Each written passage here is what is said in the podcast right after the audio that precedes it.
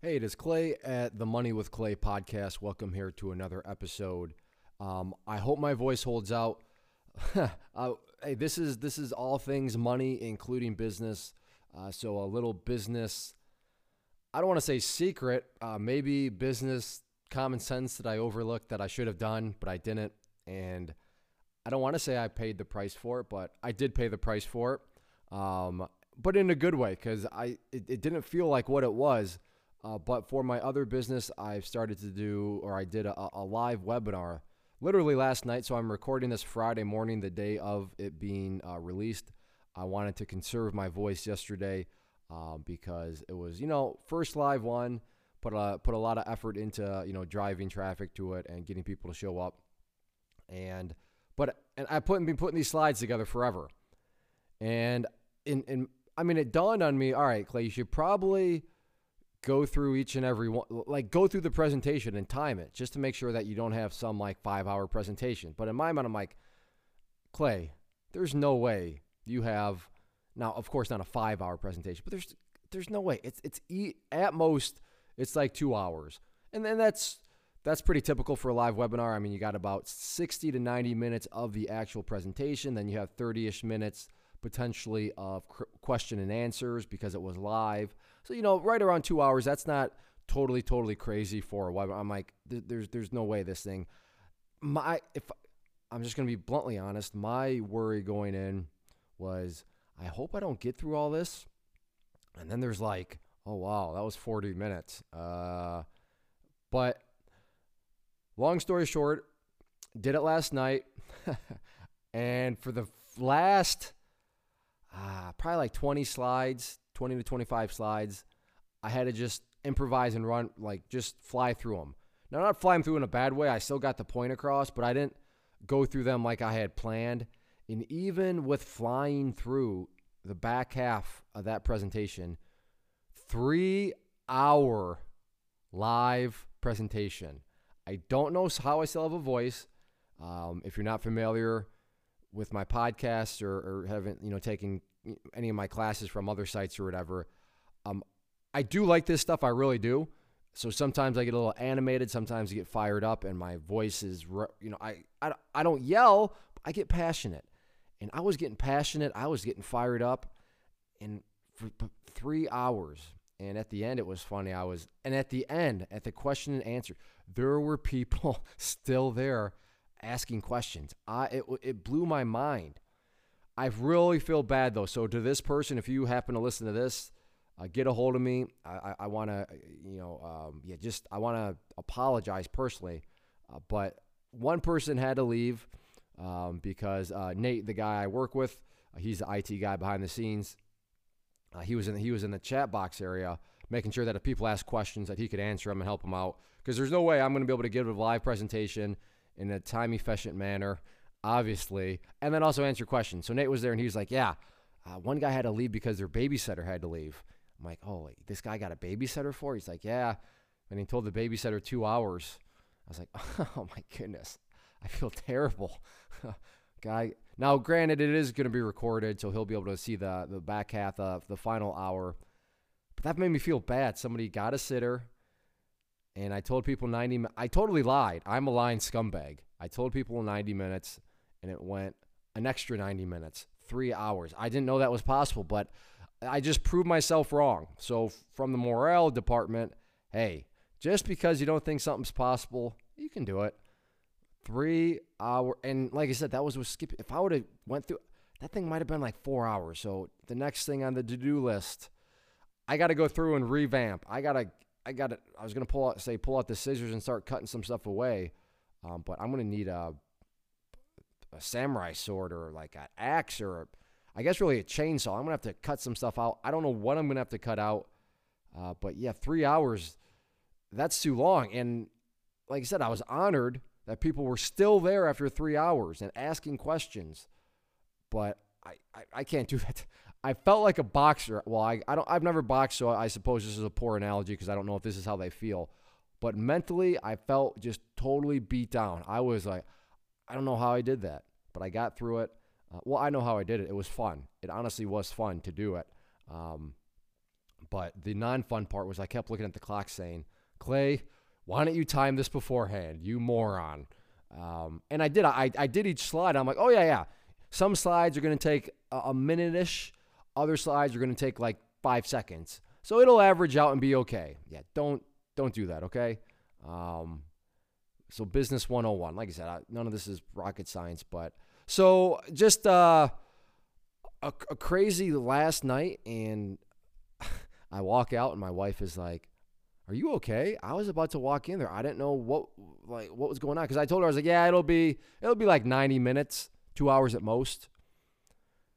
I lied. I lied to my wife too. I lied to all attendees. I lied to my wife. Um, so it was it was quite the it, it was the quite the ordeal, but very very fun. But um, so like I said, if my voice goes out, then it is what it is. But at least you, we got a good little business reminder. And honestly, thank you for listening.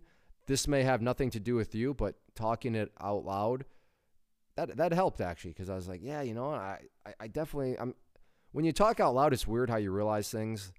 Um, which another business secret. When you're proofreading, and I learned this, yeah, it's okay. I'm only 35 and I'm just starting to learn this, but if you're proofreading something, read it out loud.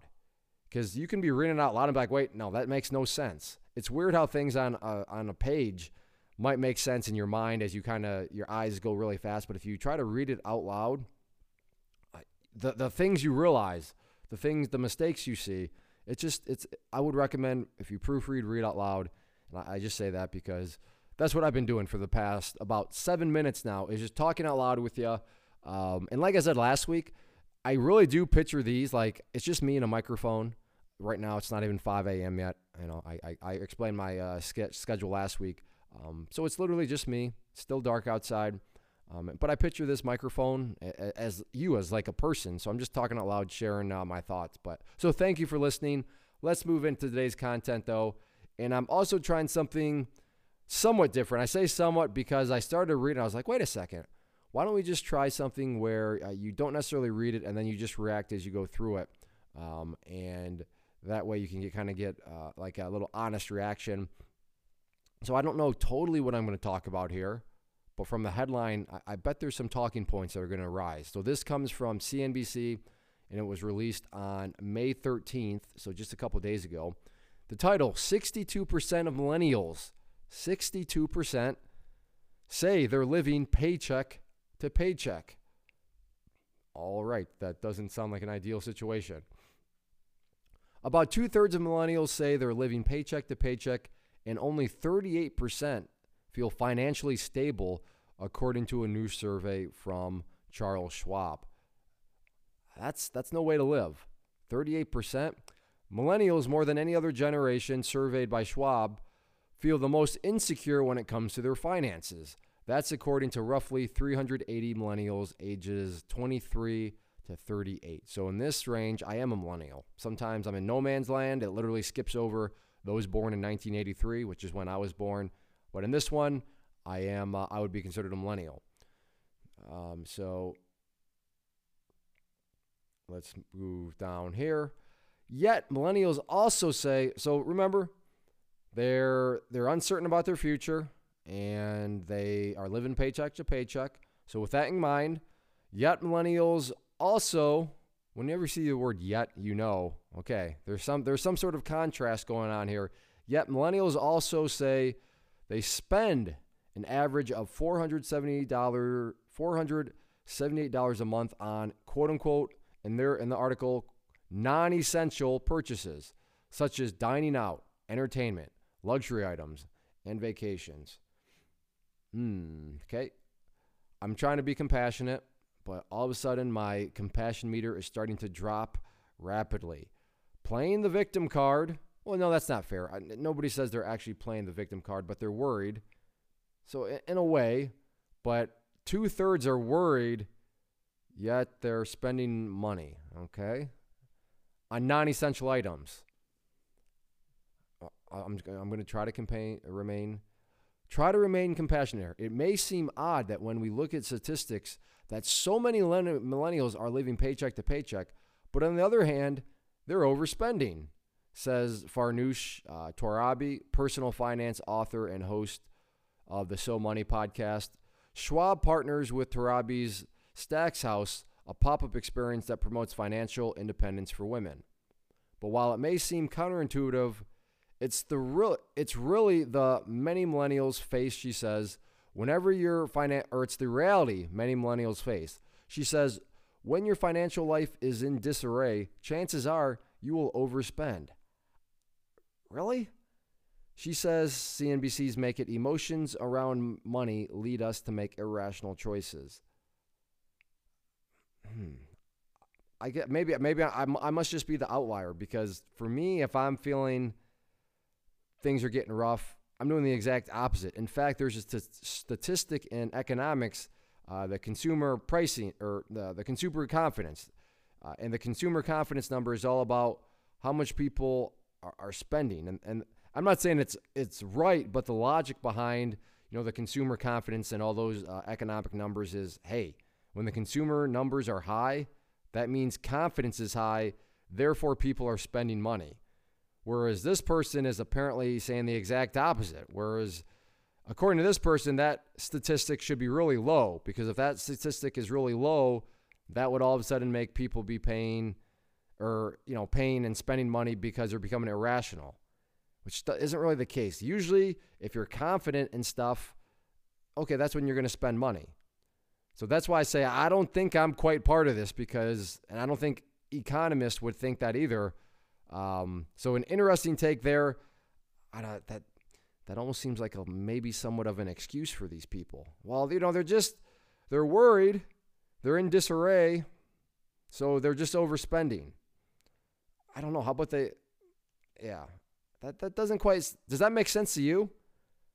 You you get kind of a little. I don't want to say in freak out mode, but you get worried. So then all of a sudden you start overspending, and the the the pile get. Now I can understand, uh, and spending is probably not the word, but I can say, all right, you know what?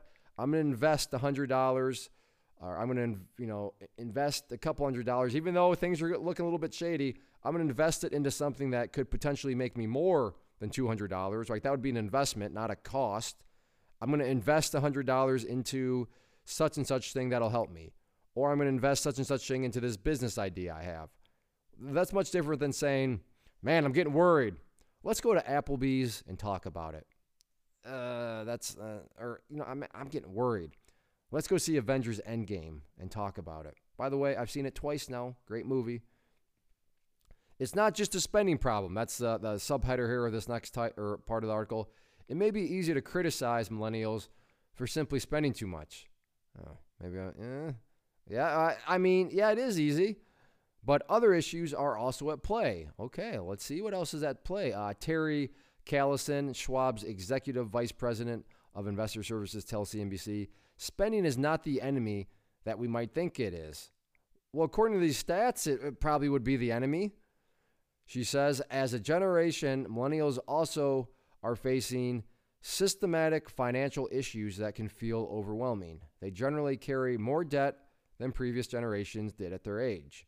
For example, well, I'm still, I don't understand the problem here. Yes, they have debt, but the debt's not getting any better when you're out there spending it on your words, not mine, non essential items. That this seems very weak so far. Maybe there's more coming. Like I said, I don't, I don't know. I haven't read ahead, so maybe I'm about to look stupid. We're going to find out. So let's see. They generally carry more debt than previous generations did at their age, for example. One major reason for that is student loans. The number of households with student loan debt doubled from 1998 to 2016, Pew Research Center found. The median amount of loan debt millennials carried was $19,000, significantly higher than Generation X's balance of $12,800. And that is, I, have I've, I've gone ranted and raved over and over again about the whole student loans. Um, but and to me, there when it as a, in a nutshell, when it comes to, I don't like to say student loan. When it comes to education, there's two types of education. There's debt education, those being student loans, meaning you go and get a degree in you know the, the philosophy of Ukrainian ducks,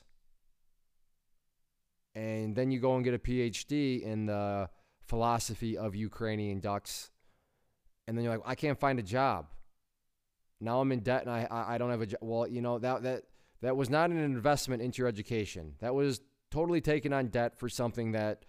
Uh, uh listen, if you like Ukrainian ducks, that's awesome, but just keep it a hobby. Don't go and throw yourself into debt in order to pursue something with no job market. Whereas if you're like, yeah, you know what, I, I, I went and I became a nurse, or, you know, I went to a two year uh, degree and became a dental hygienist. Okay, there's a, that's an investment. I'm not saying they're not going to have debt, but what I am saying is because it was an investment and because investments give you a quote unquote ROI, return on investment, you're going to be able to pay off that, uh, you know, you're going to, you're going to stay above water in terms of just being able to pay that monthly uh, payment. Uh, let's see. Student loans are not the only kind of debt millennials hold. About 40% of millennials, uh, defined as those 20 to 35, okay, so now all of a sudden this range, I just made it by skin of my teeth, 35, have credit card debt, according to a recent survey by Lightstream, the online lending division of SunTrust Bank. Okay, still though, I mean, what's the root cause? To me, and I'm just thinking out loud, it, it is still a spending problem though, because where did this debt come from? Why uh, are is this debt coming from them spending money on non-essential items? Just the credit card debt that is. I mean, I think that's plausible. I don't think I'm being irrational to think that. So right now it still does seem like a spending problem. Yeah, the debt, but that was also just that seems like a poor investment decision problem there.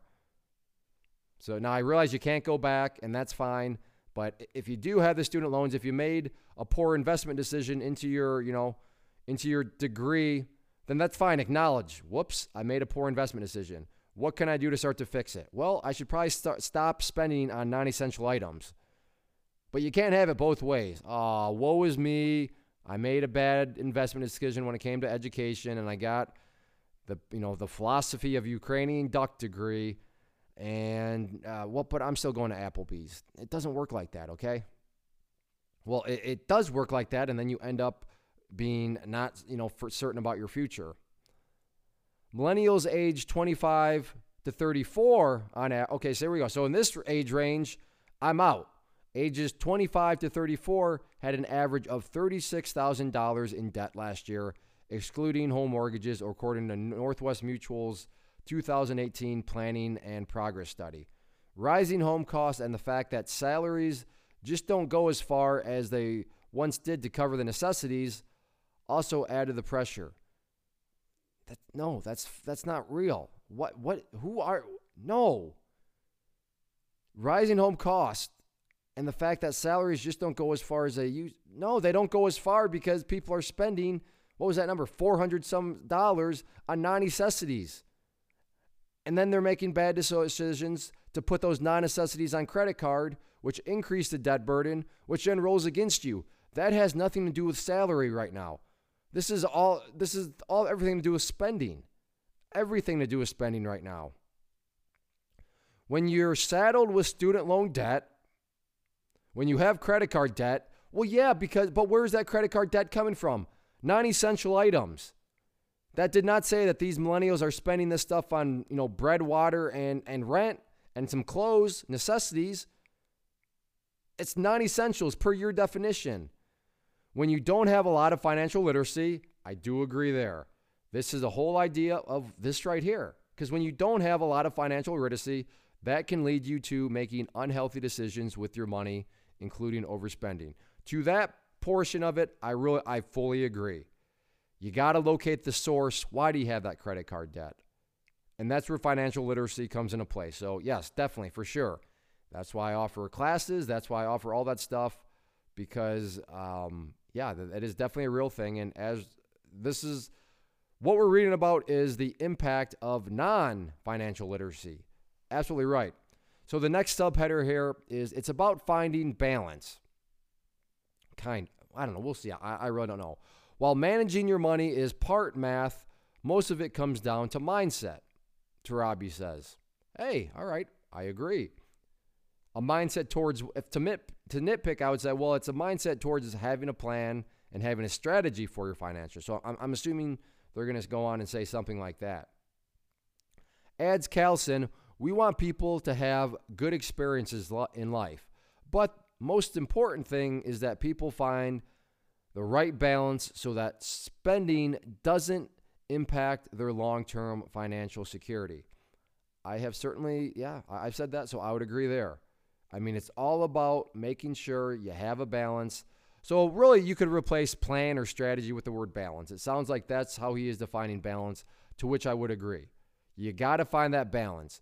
You can't, for you longtime listeners, I'm pretty sure I've talked about long term and short term. You know, you got to think more so long pictures or big picture, uh, you know, sometimes, which, you know, is the same as long term. You need to find, hey, there we go. You need to find a strategy that works for you. Okay, I, I'm going to nitpick this one, but it's true. You need to find a strategy that works for you and allows you to have reward, rewarding life experiences and save for the future. No, you need to find a strategy that's proven to work. That's what you need to find. Works for me. Oh, well, I want to do this and I want to do that. Yeah, how's that working out for you? According to two thirds of millennials, a strategy that works for them is not, uh, is not the strategy. And a strategy that actually works is getting a strategy, meaning you go and, and you learn from somebody that's actually done, is where you want to be.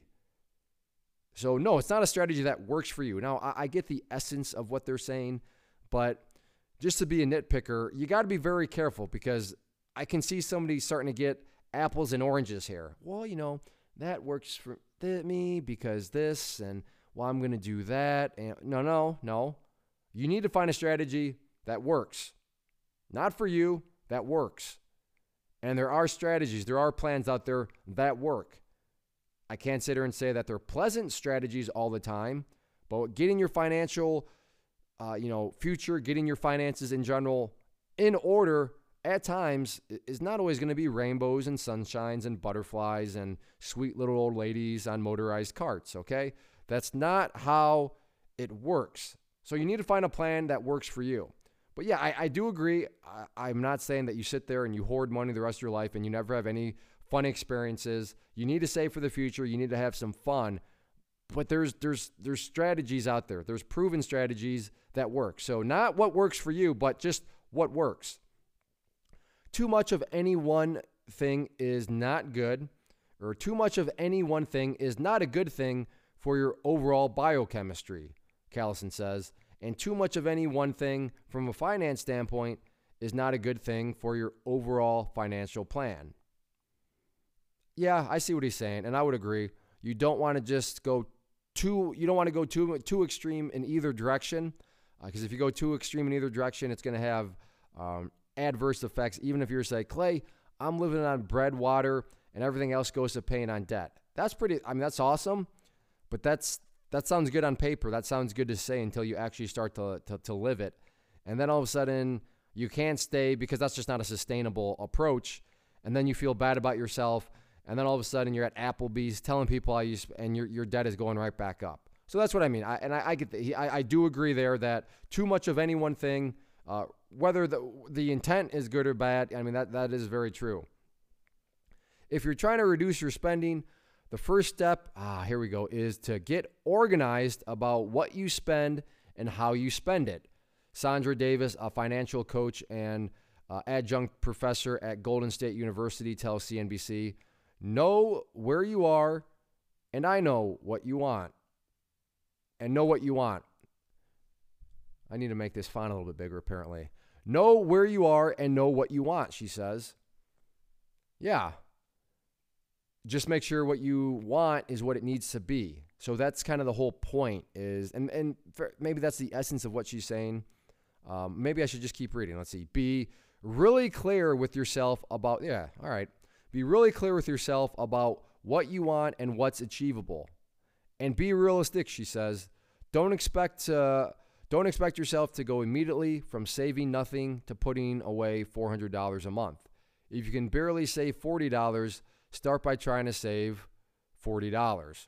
To which I agree, but I, I see here's the thing, and these are working together. And this is just me thinking out loud, but all right. Know what you want. Yeah, okay, I, I get it kind of, but then you combine that with this whole idea of a strategy that works for you. Well, how do you when you don't know what you don't know, meaning you know your financial literacy is kind of wavering, So if you if you don't have solid financial literacy, then you're not going to really know what you should want. So if you don't really know what you should want, then how are you supposed to do a strategy that works for you? Well, you, you don't even know what you want, so how can you find a strategy that works? Now, eh, let me take that back. You don't know what you should want. I'm not saying you can't want things. My question is is that what you actually should be wanting right now? And I see this quite a bit where, where people, and again, there's nothing wrong with their intent. Their intent is noble. Their, their intent is, you know, I want to get out of debt. I want to take control back of my life. I want to, you know, I want freedom. I want all, and great, awesome. I love the intent. So, in order to get all that stuff, this is what I want to do. And they're quote unquote, I want to do. I'd be like, whoa, whoa, whoa, no, no, no, no. I understand why you might think that. So I'm not calling you stupid. I'm not calling you greedy or anything. I understand, but do this first. Because when you do this, then that happens, which opens up the door for this other thing. Which goes back to it's not about a strategy that works for you. It's about a strategy that strategy that has proven to work. Okay? That's what it's all about. Ooh, I like the way this first. Surround yourself with people and influences that will help you make healthy financial decisions. 100% agree. Talk about this all the time.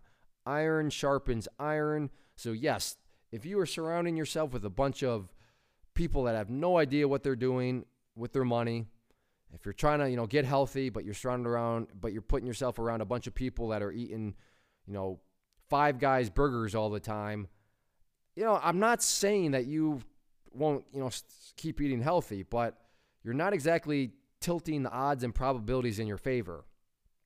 If you're hanging out with people who are constantly spending money, constantly keeping up with the Joneses, guess what?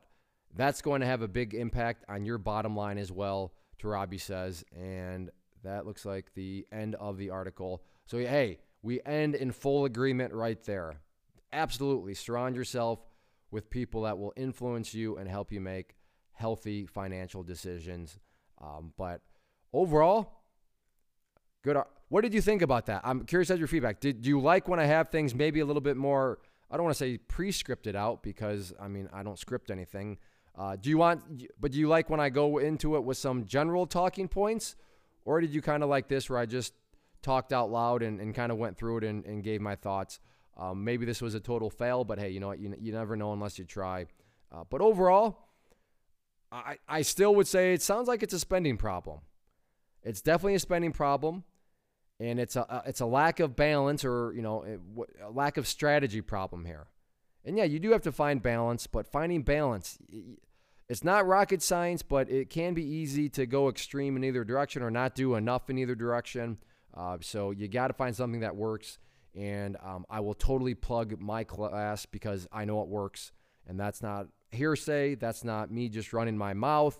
It comes with a one year money back guarantee.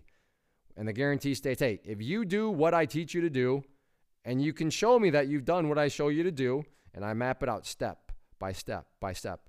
In my previous life, before I went out here on my own, I was a process engineer. I say that because I know how to set up a process. So if you follow the process, do this first, and then you're going to do this, and then figure out that number, and then do this. And I mean, it comes with a checklist. If you do that, then my system works. Not empty words, one year money back guarantee. And it, it, got me to where I am now, debt free. Uh, I make money while I sleep. I don't say that in a cocky way, but that should be all of our goals. You got to be able to make money when you sleep. You got to be able to wake up with more money in your bank account because you have what that, and that's called passive income. That, that, that's that's the ticket to freedom right there. Is passive income. I have that, um, but the first thing I had to do was was get my finances in order. So you know, I map out what I've done, uh, what I call the slab money method. Uh, got paid me or helped me pay off uh, $163,000 in debt, and from there it's just been a snowball. Um, I want to say in an upwards direction because that's kind of how I like. To, I don't like things that roll downhill. I always like to be you know progressing up, but you know what I mean. So if you're interested in that, just go to moneywithclay.com. Um, and I mean, I don't, I don't, whether or not you get it, nothing on my end changes. Like I'm, I'm debt free. I, I have multiple streams of income. So it, it doesn't, it doesn't affect me or the other, but I, you know, it, it, it can change you. It, it can make a light bulb. It will make a light bulb go on. And it does work. So, like I said, nothing in my life changes whether or not you go and, and make the investment into that, but everything could change for you. And, and I'm quite confident it will change for you. Um, and if it doesn't, well, like I said, it's got a one year money back guarantee. So if, if that's uh, something they're like, oh, you're just saying all that, okay, then I don't know how you explain that one year money back guarantee, but it is what it is. So there is my plug, but it's something where I got to, I want, I need to plug that more often because I 100% believe in it. And I feel like I'm doing people a disservice by not making people aware of it because I, uh, well, Kainoa, you've heard from um, already. He went through it debt free.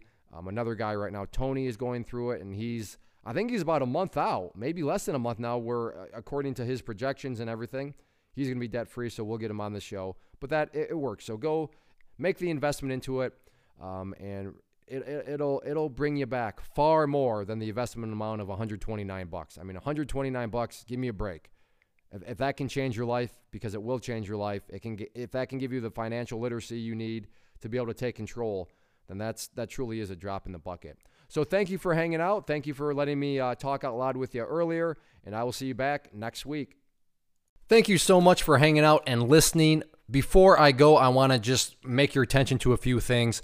First off, if you enjoyed the show, then make sure to help us out in the iTunes, especially if you could leave us a rating. That goes a long way and just assists me in getting the word out there. And I, I genuinely would appreciate it. Second, if you find yourself either in debt or just feeling like your, your personal finances are kind of out of control or could be much more efficient, then I would encourage you to go to moneywithclay.com and check out the slab money method. That is the course that I put together as a former process engineer that outlined every single step, step by step by step, with documentation, with forms to fill out. That'll put you on the path, the exact path I used to pay off $163,000 of debt and get myself to the point where not only am I debt free, but I am now able to build wealth and build wealth in an efficient uh, manner. So if you're curious and interested in that, again, moneywithclay.com, and that is the slab money method. And no, this is not all some massive sales pitch when I say that it works. It truly does, and I back that up with more than words. My action behind those words is that course comes with a one year money back guarantee. So if you try it out and you're not making any progress, you're not seeing any progress, then I will refund you the cost of the course, which is very minimal to begin with. And then finally, make sure to check us out on social media.